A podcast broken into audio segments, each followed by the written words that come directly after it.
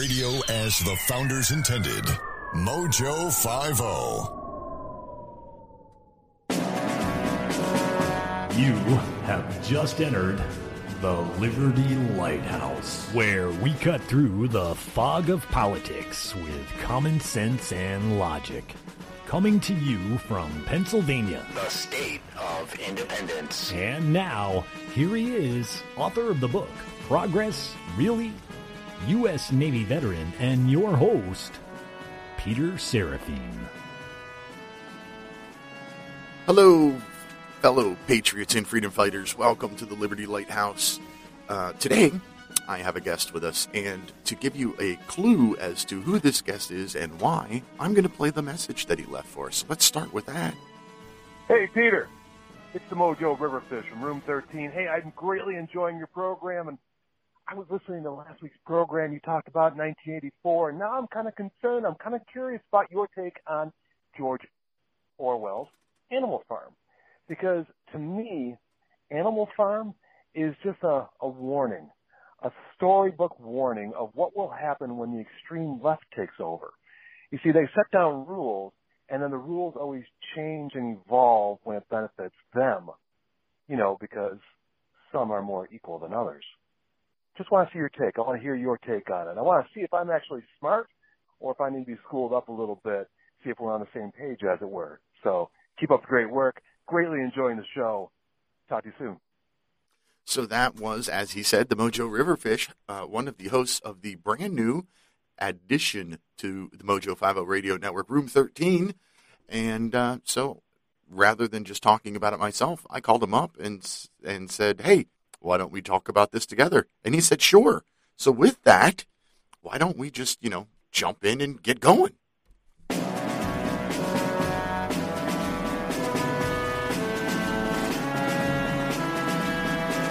You're listening to Liberty Lighthouse. Join the conversation now. Call or text 64 My Rights. That's 646 974 4487. So, on the phone, as promised, is, well, the Mojo River Fish. What's up, Fish? Hey, Peter, what's going on? Uh, not much. Just sitting here in the studio talking to you. Um, I, I uh, uh, Animal Farm, brilliant idea. Um, cute little book. I had to refresh myself, as uh, I believe you did as well. Yeah, I spent the last couple days going over. I cheated. I cheated. Yeah, I got the audio. It's been a couple of years since I've uh, read it last, so I got the audio version of it just to make sure I got every little point and I could write down every little note that I took uh, while while rehashing my memory of it. Uh, that's not cheating at all. Um, I actually did the same thing. I, I listened to it while I was uh, doing the job, um, driving around delivering mail, and and listened to the audio version myself. You... Yeah, it was. Uh, oh, sorry. No, no, go ahead. No, it was just so cool just to listen to it, and then with current events kind of being very fresh in my mind, just writing down random thoughts of, oh my gosh, that's this. Oh my gosh, this could be this. Oh wow, this is this. It's an book from God, is it 50 years old now? And it still takes on a different kind of perspective when you kind of look at it through fresh eyes especially through today's what's going on today. Right. Um, and and yeah, it was written in I want to say 48 or something like that. Um, you and I have have uh, had exchanged a few messages about the book, and we have different perspectives of how it is a warning. Uh, yes, it obviously is a warning. George Orwell uh, wrote it as a warning to, to uh, whoever was willing to listen but what it's warning of, we, you and I have slightly different opinions of. So I want to go over your version of what you think it's a, a cautionary tale of, and then we'll we'll get to mine and, and kind of treat them separately rather than hashing back and forth through the whole show.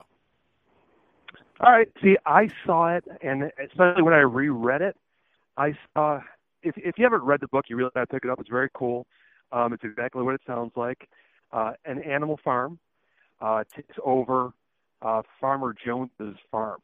Um, they talk, they walk, the whole shot. They drive off the farmers, and they run it as their own. They they take control of the farm, and um, some little stories kind of perk up from there.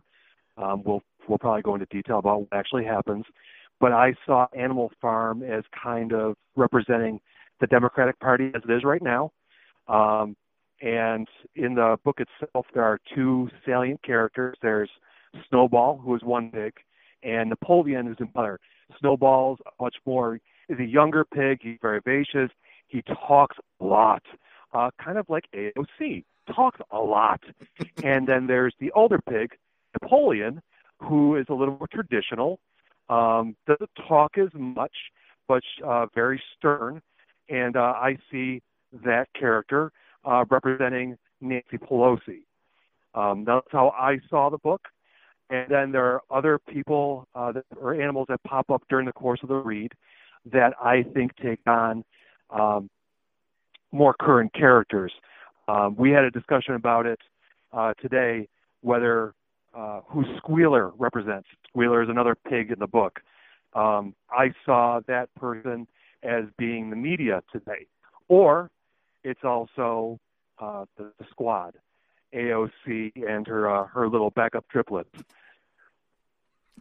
uh, then you still had uh, the fear of the farmer coming back, or the fear of the other farmers taking over, and that being represented a representative of COVID, trying to keep the animals in line, trying to keep the animals doing what uh, those in charge want them to do. Okay. How am I doing so far? I, hey, this is your your opinion. See, I intentionally did not research anybody else's opinion of the book of what or or anybody else's uh, what they think it means, any else their perspective. I I avoided that because I didn't want to uh, to influence myself, and I don't want to influence you. I want you to to make your case for what you think it's warning of, and and you're doing just fine so far. There's other points during the book um, that just like popping into my mind really quick. Um, there are Napoleon does take drives off the younger pig, and he takes over. He starts spreading malicious lies um, throughout the rest of Animal Farm about the younger pig he drove off, and he does this through Squealer. Squealer's his mouthpiece. Squealer will be today's media, who kind of ends up being the uh, mouthpiece for the Democratic Party. They just kind of go off with their little talking points, and uh, they're very much an attack dog uh, vocal piece of the Democratic Party. Uh, during the course of the book, part where they start calling out people that oppose the Democratic Party or oppose, sorry, not the Democratic Party, but oppose Animal Farm and their talking points. And they're called out in front of everybody. And during this little part, there are some attack dogs, like literal attack dogs, that um, end up offing uh, those that opposed Animal Farm, Napoleon, or those that were in charge. And I saw the attack dogs as representative as uh, today's cancel culture. Interesting. Uh, trying to think what else came up that I thought was just during the book. Um, well, well, that really just. Why don't we just kind of go over the storyline in a little more detail for anybody who hasn't read Animal Farm by George Orwell? So uh, you already mentioned uh, Jones was the farmer, and Jones used to be a good farmer, but he, uh, you know, hard, fell on some hard times because of a uh, a lawsuit, and he he turned to drinking, and he and his crew, you know, they they didn't become the best farmers after that, and the animals got frustrated, so the animals overthrew Jones, and the animals created their own philosophy that they called animalism, and there were seven principles, seven rules of animalism that they put forth, and that was whatever goes upon two legs is an enemy Whatever goes upon four legs or has wings is a friend. No animal shall wear clothes. No animal shall sleep in a bed. No animal shall drink alcohol. No animal shall kill any other animal. And all animals are equal. And you referenced that last rule in your voicemail. So we're, well, I'm sure we'll get to that. So the animals make these rules. They create this uh, philosophy. And since the pigs are the smartest animals on the farm, the pigs kind of run things. They become the de facto government, so to speak. Now, there's several animal characters in the book. There's uh, I, now I can't can't remember his name. Uh, the, the the horse, the really strong but not too bright horse.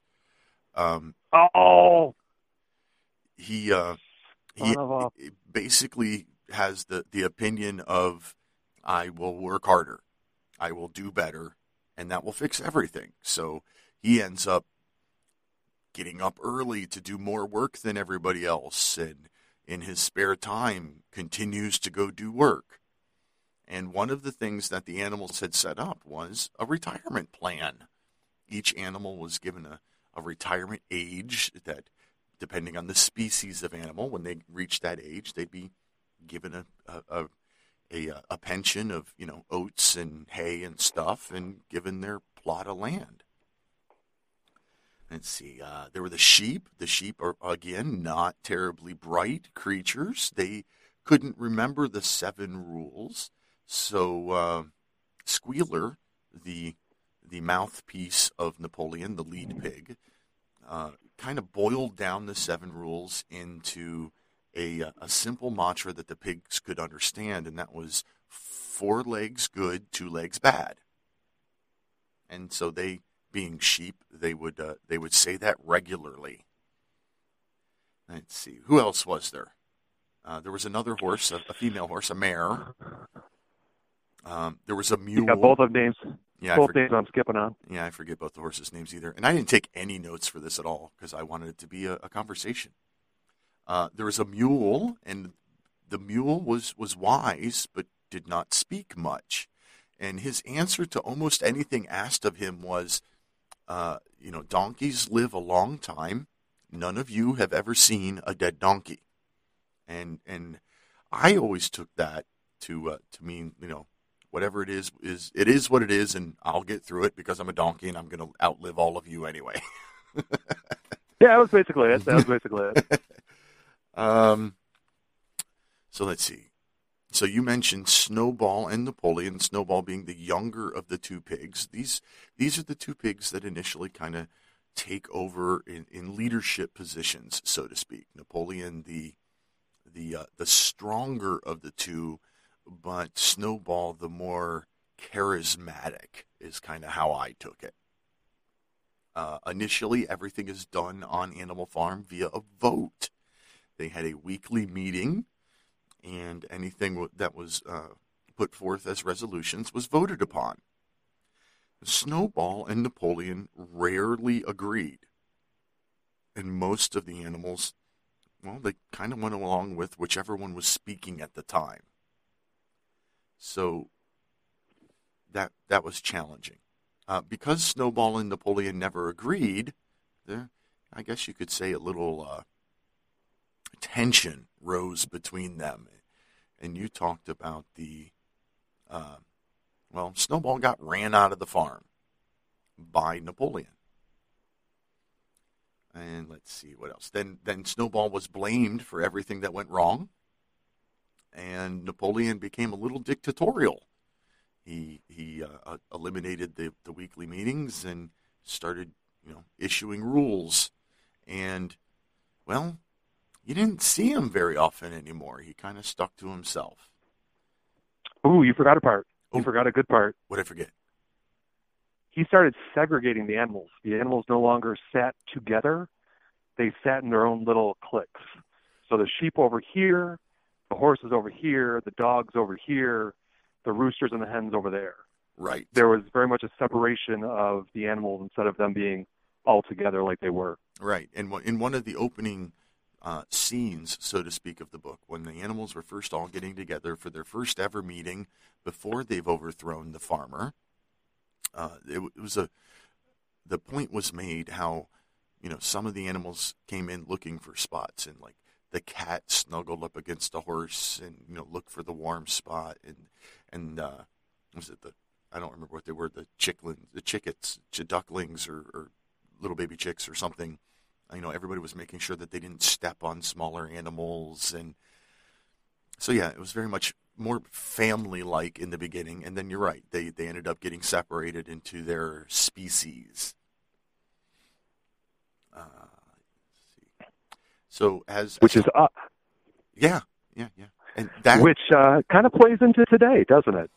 Getting I- separated into our own little groups. I would agree, especially the, uh, you know, like to your point, the the Democratic Party, who's always dividing everybody by color or national origin or whatever they think they're going to get the most uh, use out of at that particular time. So uh, Napoleon's in charge now, and well, Napoleon he's got those dogs. So see, there were a couple of dogs on the farm, and they had puppies. And Napoleon took the puppies away and raised him himself without anybody's knowledge of what was going on, and he turned them into, you know, vicious attack dogs, basically.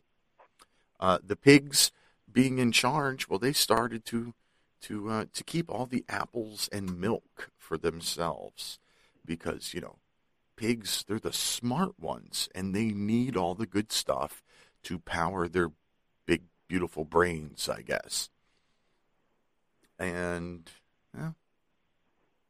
should we just shorten from here on out? Basically, what happens is the pigs almost turn into humans, and you can't tell them apart any, anymore by the end. That's the best line of the la- the last line of the book, and it's the best. Yeah. absolutely the best. Um, so there, there are. I, I mean, I completely understand where you're going with the, the Democratic Party comparatives. There's there's several in there. The, the dividing everybody up into groups. Um, you can definitely see the individual characters as people in the party today. Um, well, it, it kind of started out almost socialist. The the farm that is you know, everybody got what they needed and everybody was expected to help work. And it started out very effective. Like even the ducks and the and the chickens were able to help with the, with the hay harvest because they made sure that not a single you know blade of hay was wasted. So it started out as almost a, a utopian government within their little animal farm. As most socialist parties usually do. Yeah. That's that's how it's. Oh, there was the part uh, we forgot where the farmers came back and tried to take Animal Farm back, and Snowball, the the uh, pig that was most outgoing and vivacious, had read a little bit about uh, Julius Caesar, so he took control of the the counter attack and ran the humans off. And he was injured at the time, and they decided to make awards, and he was given uh, was Animal Hero second, no Animal Hero first class. Yep. And and then uh, one of the sheep was killed in in the war or in the battle, and, battle of was it Cow Barn or something like that. Um, Yeah, cowshed. Cowshed. Milk shed? Cowshed. yeah, There we go. Battle of the Cowshed. Um, and then the one sheep was killed, and he was given the award of you know Animal Hero Second Class. Um, so they started breaking their own rules pretty early on, and well, whenever any of the animals went, oh, uh, they had written these seven commandments on the side of a barn. And whenever any of the animals started to think, wait a minute, isn't that against the rules? The animals would go back to the barn to read the rules, and the rules wouldn't be quite as how they quite the way they remembered them. What was what was I would say the the first rule that the animals probably broke was that they can't wear clothes, because one of the horses was told that she couldn't wear ribbons in her mane anymore because that was a human invention and that would be considered clothing and you can't do that. But then they gave them awards and well, if a ribbon is is uh, clothing, then you know a medal would be clothing as well. But the the first rule that's really pointed out as being a broken rule was no animal shall sleep in a bed. Well, the pigs the pigs had moved into the farmhouse and the pigs started sleeping in a bed. when the other animals went to check on the rule on the read it off the side of the barn, it said, "No animal shall sleep in a bed with sheets." Squealer, uh, I blanked on his name for a minute. Squealer, being the, the mouthpiece of the pigs, said, Well, anything's a bed. Wherever a pile of straw, wherever you sleep, is a bed. To say that you can't sleep in a bed would be silly. Sheets are the problem. Sheets are a human invention. So, yes, we, we sleep in the beds, but we don't use sheets. And the animals kind of went, mm, okay. And that was just the first one. Let's, what was the next rule they broke? Do you remember? The next the next rule I believe that they broke was no animals shall drink alcohol. And I think that's when they added the two next words after that one. Right. So the pigs had, uh, well, they they had discovered beer. No, whiskey. They had discovered the, the case of whiskey that the farmer had in the basement, and they all got wasted. And the next day, when the animals went to check the rules, it then said no animal shall drink alcohol to excess. And well, shortly thereafter, the pigs decided to to uh, restart the brewery to start making beer and regularly and regularly drinking beer too, because they started adding that to their daily regimen. That's right. They added it to, to their to their rations. All the while the pigs are getting all these more rations, they're cutting back on the rations of the other animals. And sometimes cutting back on the rations is almost uh oh, well I'll, I'll explain first. So the the work of the farm is getting done so very, very well in the beginning, but then the pigs come along and start making more rules about we have to do more. And well, they started to take the eggs from the chickens when they said they wouldn't do that in the beginning. And Sunday was always a day of rest and celebration, but now Sunday you have to work. Well, you don't have to work; it's voluntary. But if you don't work, then you're going to lose half of your ration and keeping in mind that the pigs, for the most part, their work is mental.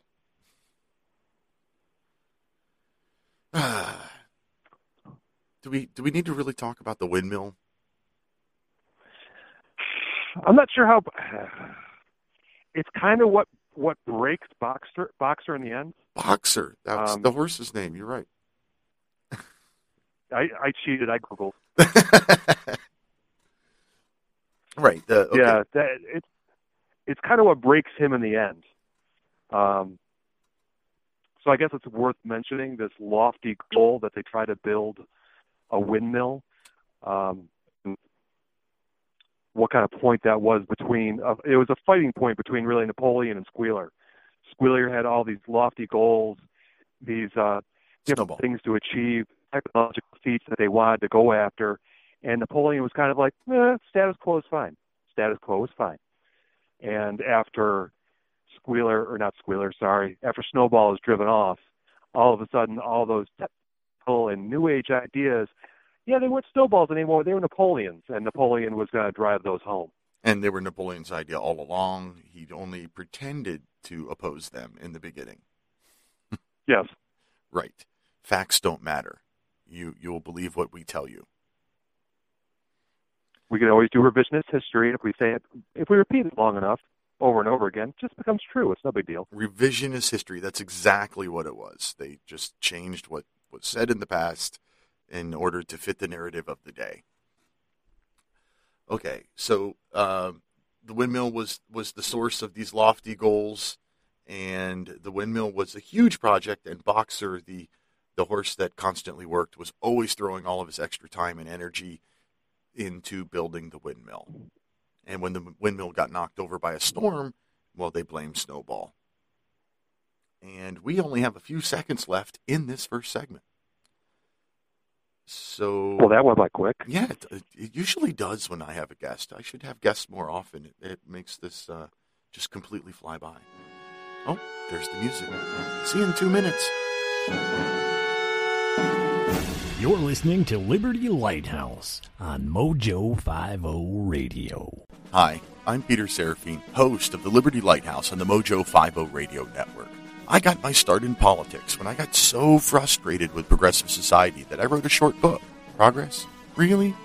My book is a quick look at the past, current, and future state of progressive culture and progressive government. I urge every liberty loving American to read Progress. Really? Pick up your copy for less than $5 by clicking the Books tab at liberty lighthouse.com. What do you need? I mean, really need to protect yourself and your family. A home security system? A big scary dog? A gun?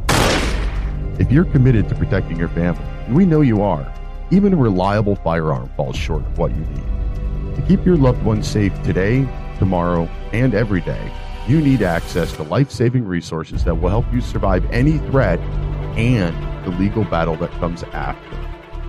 That's why the USCCA gives law abiding people like you the self defense training, knowledge, and legal protection they need to help ensure the safety of their family and future.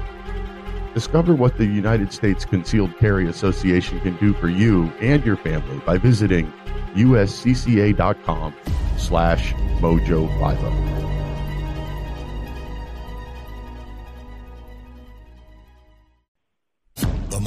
Powerful gathering of freedom fundamentalists since Philadelphia in 1776. Mojo 50.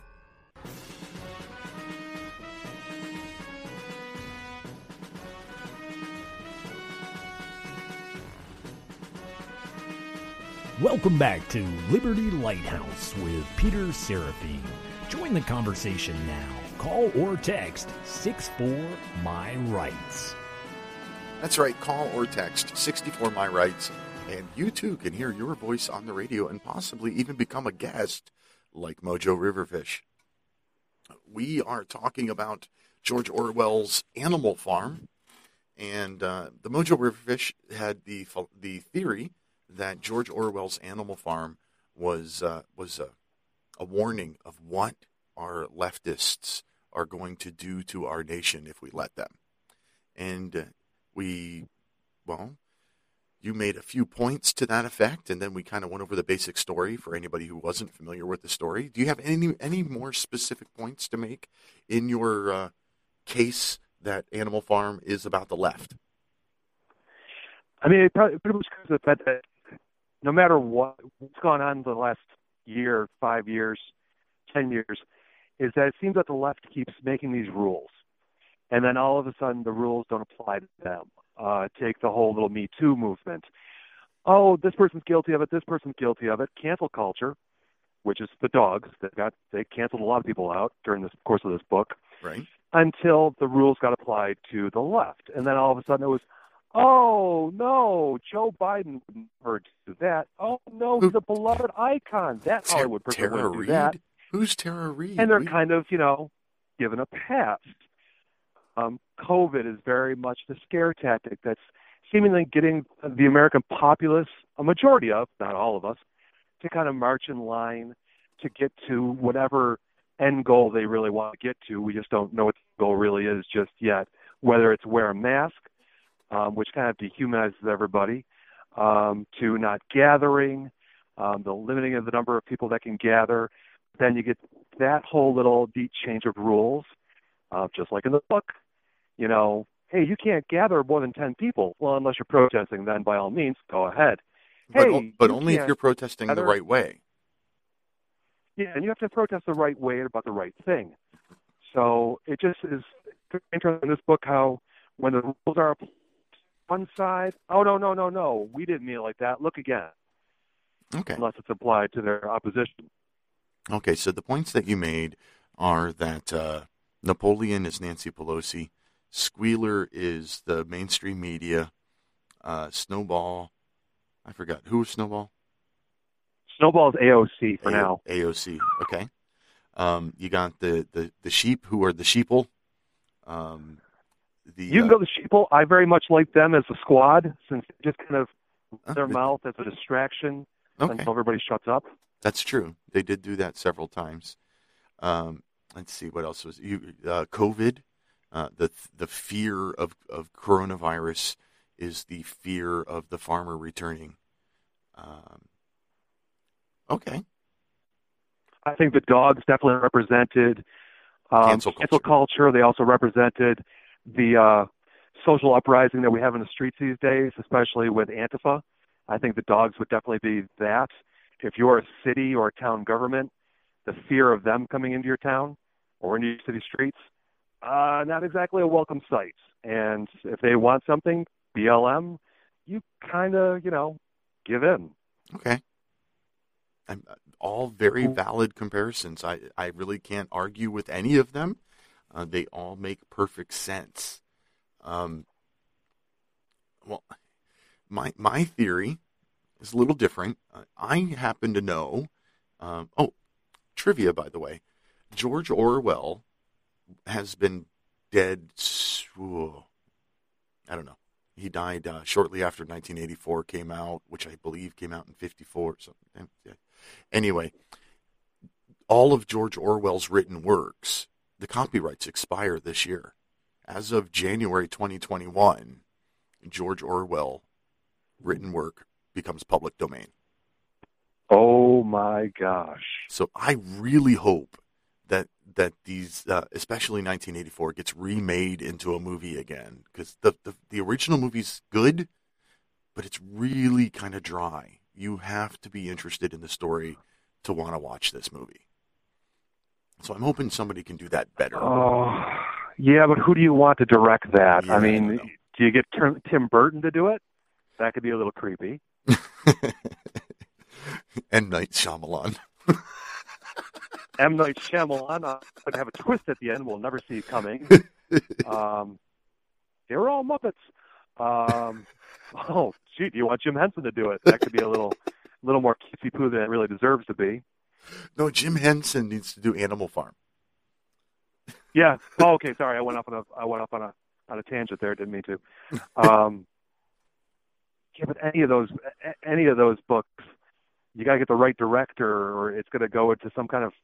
It, it stands a chance to go down some farcical avenue that just takes away from the the power of the book, the the power of the message that was really meant to be. Yeah, that's that's true.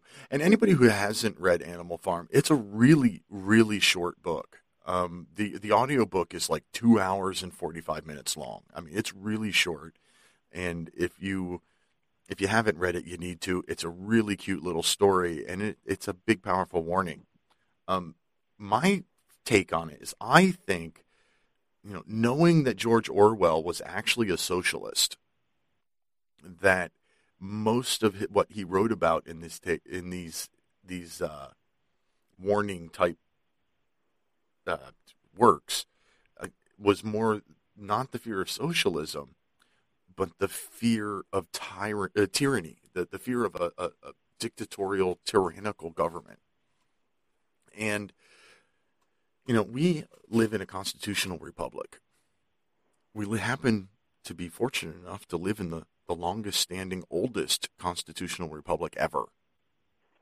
Most republics throughout the history of the world have only lasted for 200 years, going back to when the Greeks tried it, when the Romans tried it, when the Chinese tried it. They usually only last about 200 years. What happened to the Romans is they had this republic, they got wealthy, they started giving everything away to their citizens, and their citizens got fat, lazy, and greedy. Sound familiar? And Hmm. eventually that destroyed Rome. Rome was not destroyed by invaders. Rome was was destroyed by the the uh, falling of their own morals within their their society. We are 250 years old or thereabouts. We're due. Like we've lasted longer than than republics usually do. So that should be a warning to us. And I think George Orwell's works, if you look at Animal Farm, well, the animals were living under a bad government, no, you know, Farmer Jones. They overthrew that government. They implemented what they thought was a better government, And that better government within a few years turned into something as bad or worse than what they had to begin with. Yeah, what's the old the old line from back when? Overthrow one tyrant to get another one. That was Right. back when we uh, first set up this government. Right, and and the idea was back then even that uh, you know why throw why overthrow the uh, the tyrant three thousand miles away to replace him with three thousand tyrants a mile away. That's the line. Tyranny does not have to be a single dictator. Tyranny can be elected. You can put people like that in office. And I personally think that all government, well, government becomes a living thing and it's only worried about growing. That, that's all it wants. No matter how pure the government starts out, becoming more powerful and more rich is is what the government machine does regardless of who you put there at some point. At, at some point the beast of government itself takes over. You understand what i'm saying? No, I'm with you. i think that the only saving grace that we could possibly have in our own country now is to somehow get lucky enough to put enough people into our own government to restrict our government back to the original constitution. Uh, just like in Animal Farm, they had their seven rules, and those seven rules changed. Well, we have the four pages of our U.S. Constitution and the 27 amendments there, too. But that's not what our government works off of anymore. Our government looks for ways around our Constitution.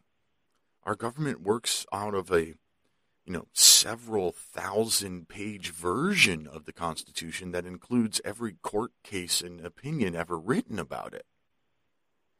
Opinions aren't forever. Opinions apply to specific instances. They are not overarching, cover everything things. They should not ever be considered part of the Constitution.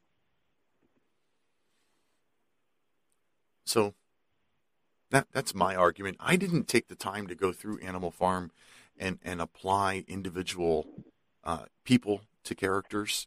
Although there are a few things to point out. One of the things that the government did is a boxer, the horse that that uh, well he kept working and working and working and working, and that was his answer to everything was just working harder.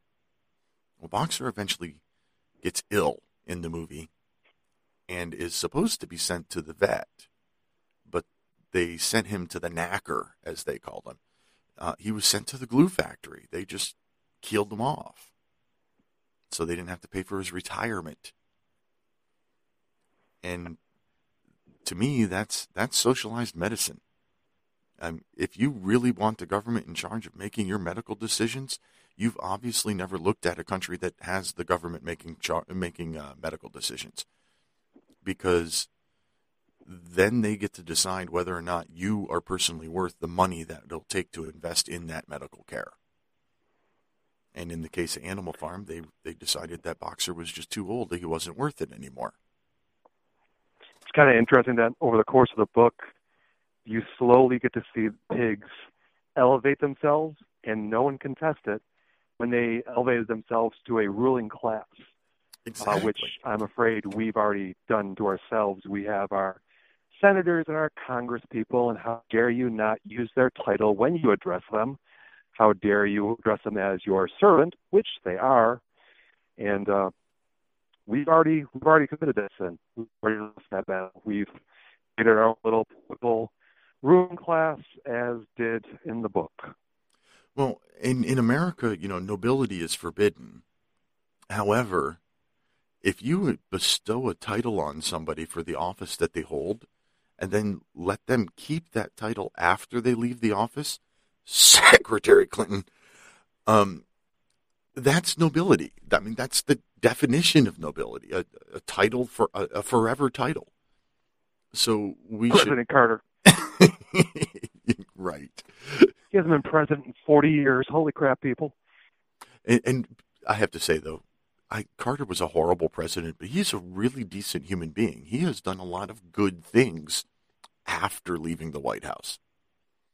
Oh, he's delightful. I've heard his, him talk. I've, I've covered uh, some him from when he was running for office. He was the most down home, seemingly sweet, sincere person running for political office ever. He was a peanut farmer, legitimately a farmer. Right. And uh, and now he's he's almost single-handedly responsible for the the Habitat for Humanity and the you know the restore retail stores that support Habitat for Humanity. And to be honest, the my my friend across the street refers to the Restore um, uh, store as the Jimmy Carter store. So if he if he needs to go buy something and he wants to get something old and used and you know for for a project, he says, "I'm going to go to the Jimmy Carter store and pick up a door or whatever." I love those stores. I, I I I regret ever showing my wife that store because she uh she restores old furniture and flips it. So she buys a piece for twenty bucks and uh, flips it for two hundred. So that's where most of my extra money goes. Wait, but if she's making profit, shouldn't you be getting your money back at least? Oh, wait, you said I wife. got- I, you you said wife. I, I'm sorry. Yeah, no, no, no, no, no. There is no money back. There- It's been 20 years. I have not seen money back. I, I got a happy wife. I just I don't see money back. Okay, there's one part here. It's not really part of the book, but I think it kind of ties in. It's a quote. Um, did you happen to listen to my Veterans Day speech? Yes, I did. Okay. The quote at the end of that, uh, 19th century British philosopher John Stuart Mill, he, I, I like this quote. So the quote is War is an ugly thing, but not the ugliest of things. The, the decayed state of moral and patriotic feeling, which thinks that nothing is worth war, is much worse. The person who has nothing for which he is willing to fight, nothing which is more important than his own safety, is a miserable creature and has no chance of being free unless made and kept so by the exertions of better men than himself. That's where I think we as a society are today, and I think that is where the animals of Animal Farm were. They they gave up on their freedom. They gave up on their liberty. They gave up on all of their free time and happy, you know, happy time and and all that kind of stuff because they were afraid of the farmer coming back. Oh, And- they did it without a whimper. They gave up everything exactly. and never contested it. They never spoke up. They never even raised anything other than, oh, okay, I guess that's the way it is now. And they went about their day. And it's a very sad state of affairs when you just kind of shrug it off. And and uh, later in the book, they even point out the fact that generations have passed, and most don't remember any way the life was before Animal Farm came to be. Forgot all of their history. right. And another thing that's going on today, we don't teach history the way we used to. No, not at all. And we don't teach civics the way we should. We don't teach the sense of civic duty. You know, uh, JFK's "Ask not what your country can do for you, but what you can do for your country" is an unheard of, baffling statement today. Oh, you hear that statement, but it's flipped. It's very much flipped. It's what can your country do for you? It is never never uttered the way that JFK actually said it back then. It's certainly It's always, you know, what can my country provide? Why isn't the government giving me this? Why doesn't the government do that for me? Instead of AOC's comment of, you can't pull yourself up by your bootstraps. Well, yes, you can. It's just a figure of speech, darling. right. Well, it's you know President Obama's. You didn't build that. You have a business. You didn't build that. Yes, that's the other one that just boils me every time I hear that one. Right. So the book ends with um, the last of the commandments being well. First off, the we got to the shall not drink to ex- alcohol to excess, and then no animal shall kill another animal. And of course, they do. The those animals who confess to conspiring with Snowball um, are all summarily executed by the dogs. So that rule is changed to no animal shall kill another animal without cause. That immediately reminds me of the Patriot Act. You have the right of privacy. You have, you know, the, the right that you can't be searched without a warrant and all of that kind of stuff, unless somebody thinks you're a terrorist. If if somebody thinks that you're a terrorist, then you know we can wiretap you without telling you. We can put you on no-fly lists without telling you. And if you happen to find out that you're on a no-fly list, we don't have to tell you why you're on the no-fly list. And yeah, the, the, the FISA courts and everything else that's Right. been going on lately. Right, the secret FISA courts. you can't spy on an American citizen unless, and it's that unless, which is the slippery slope. That is the foot in the door, so to speak.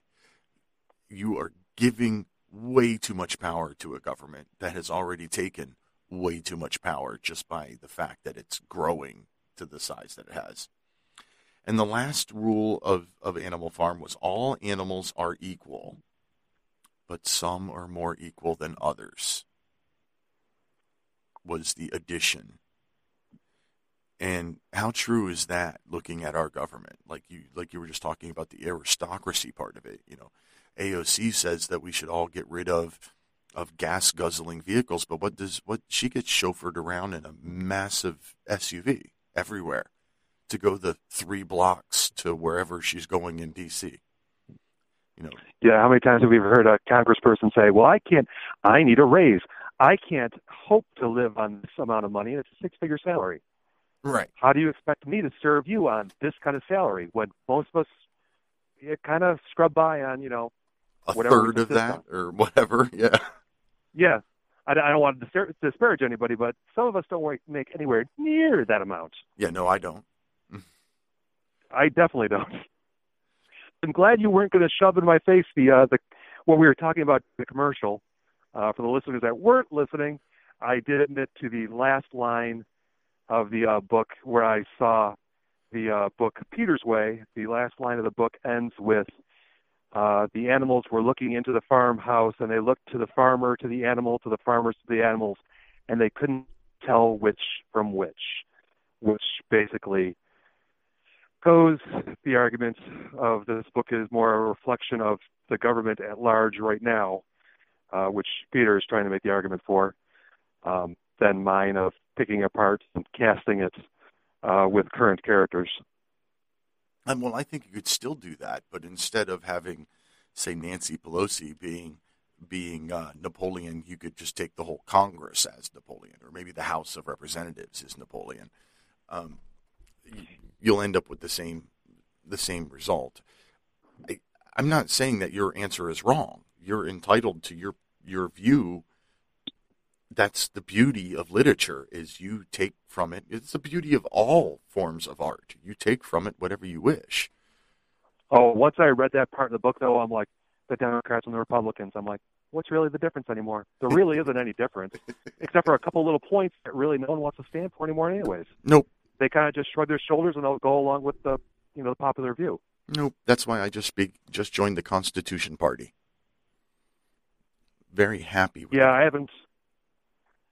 I uh, I I heard your your show last week or the week before, sorry, where we went over you know piece by piece what you know what each party stands for, and I'm like, yeah, I'm with the Constitutionalists, Libertarians too. I've been a Republican at heart in decades, probably, if ever. Well, I, I until I found the Constitution Party and and uh, officially affiliated with them, anybody would ask me my opinion. In, you know, the you know, are you a Democrat or Republican? I my answer was always, I am to the right of the Republican Party. I, I'm the Republican Party of 50 years ago. Yeah, yeah, I definitely go with that more than anything. Oh look, my computer wants to restart. I'm going to say not now. Not now, not now. Although we could have this conversation all over again, this would be fun. okay, so um, Animal Farm was all government, all government throughout world history. Any pick a government, it doesn't matter if it was Democratic or Republican, if it was uh, fascist, if it was communist or socialist, it's all government. The the people rise up, they overthrow a bad government, they create a better government, which then turns into a bad government. It's you know, it, it's why our Declaration of Independence clearly states that we, the people, have the right to overthrow a government when it no longer fits our needs, when, when it becomes tyrannical. We have that right. And the wording in the Declaration of Independence was not time sensitive. It did not say we in 1776 have this right. It says that these are natural rights that people have everywhere at all times. And my father in law was a big believer that it was time to invoke that part of the Declaration of Independence again. And we're definitely not far from it. I mean, it's they're God-given rights. They're not government-given rights. The government doesn't get those rights. They're God-given, and we have that First Amendment right, freedom of speech, and we can redress any grievances we have with the government, and in so doing, toss them out. Right. And, well, the redress process isn't even working anymore. I mean, government is, according to our founding documents, the sole primary purpose of government is to protect the rights of the citizens. But it's the government itself that is robbing of us, robbing us of our rights today. So they're obviously not doing that job. And I think you know that back to the constitutionalist thing. I think our, our the U.S. Constitution is is the best way of protecting people's rights is to have a a federal government that adheres to our Constitution, and a vast majority of our federal government has has gone far beyond the scope of our Constitution, and therefore is causing the uh, you know, the, the stepping on of our rights. So without, you know, firing bullets and actually having revolution, I think the only way we have a chance is to get people who know and understand the Constitution and and want to shrink our federal government back down to you know something more manageable is the only chance that we have. Yeah, I had the discussion with my daughters, and they were all upset about the presidential race, and I'm like, well, I'm like, back up. Um, do we have the right people in Congress representing us? Do we have the right senators? Um, do we have the right state assembly people? I'm like, really, we can change more our government from a smaller perspective than trying to make sure we got the right president in charge. We still have control if we have the right people representing us in Congress or Senate or the state assembly. Or even your sheriff. I mean, you'd be surprised how important just your county sheriff is because your county sheriff gets to choose whether or not he is going to enforce the laws handed down from above. His oath, just like everybody else's oath, is to the Constitution first, and then, you know, whatever, the people appointed above you or whatever, depending on what office you're in. So your local sheriff choosing to, you know, not enforce a mask mandate, for example, or not enforce a, a, a Second Amendment gun grab. You can make a huge difference just by putting people in local offices that understand the Constitution and believe the way that you do. Yeah, too many times I hear people going, "Well, that that doesn't matter. That office doesn't matter." I'm like, "Yeah, those are the people that have more direct control of what you do than the president does." All politics so really, is local.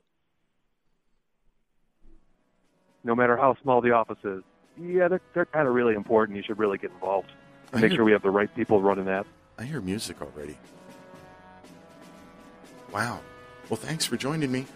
Um, until Thanks next, for having me. Yeah. Until next week, everybody, protect your liberties. Once they're gone, there's no getting them back. God bless America. Thanks for listening to Liberty Lighthouse with Peter Seraphine. Be sure to sign up at liberty-lighthouse.com to download Peter's free ebook from the file share page. And don't forget to call or text 64 My Rights to leave comments for the show. That's 646 974 4487.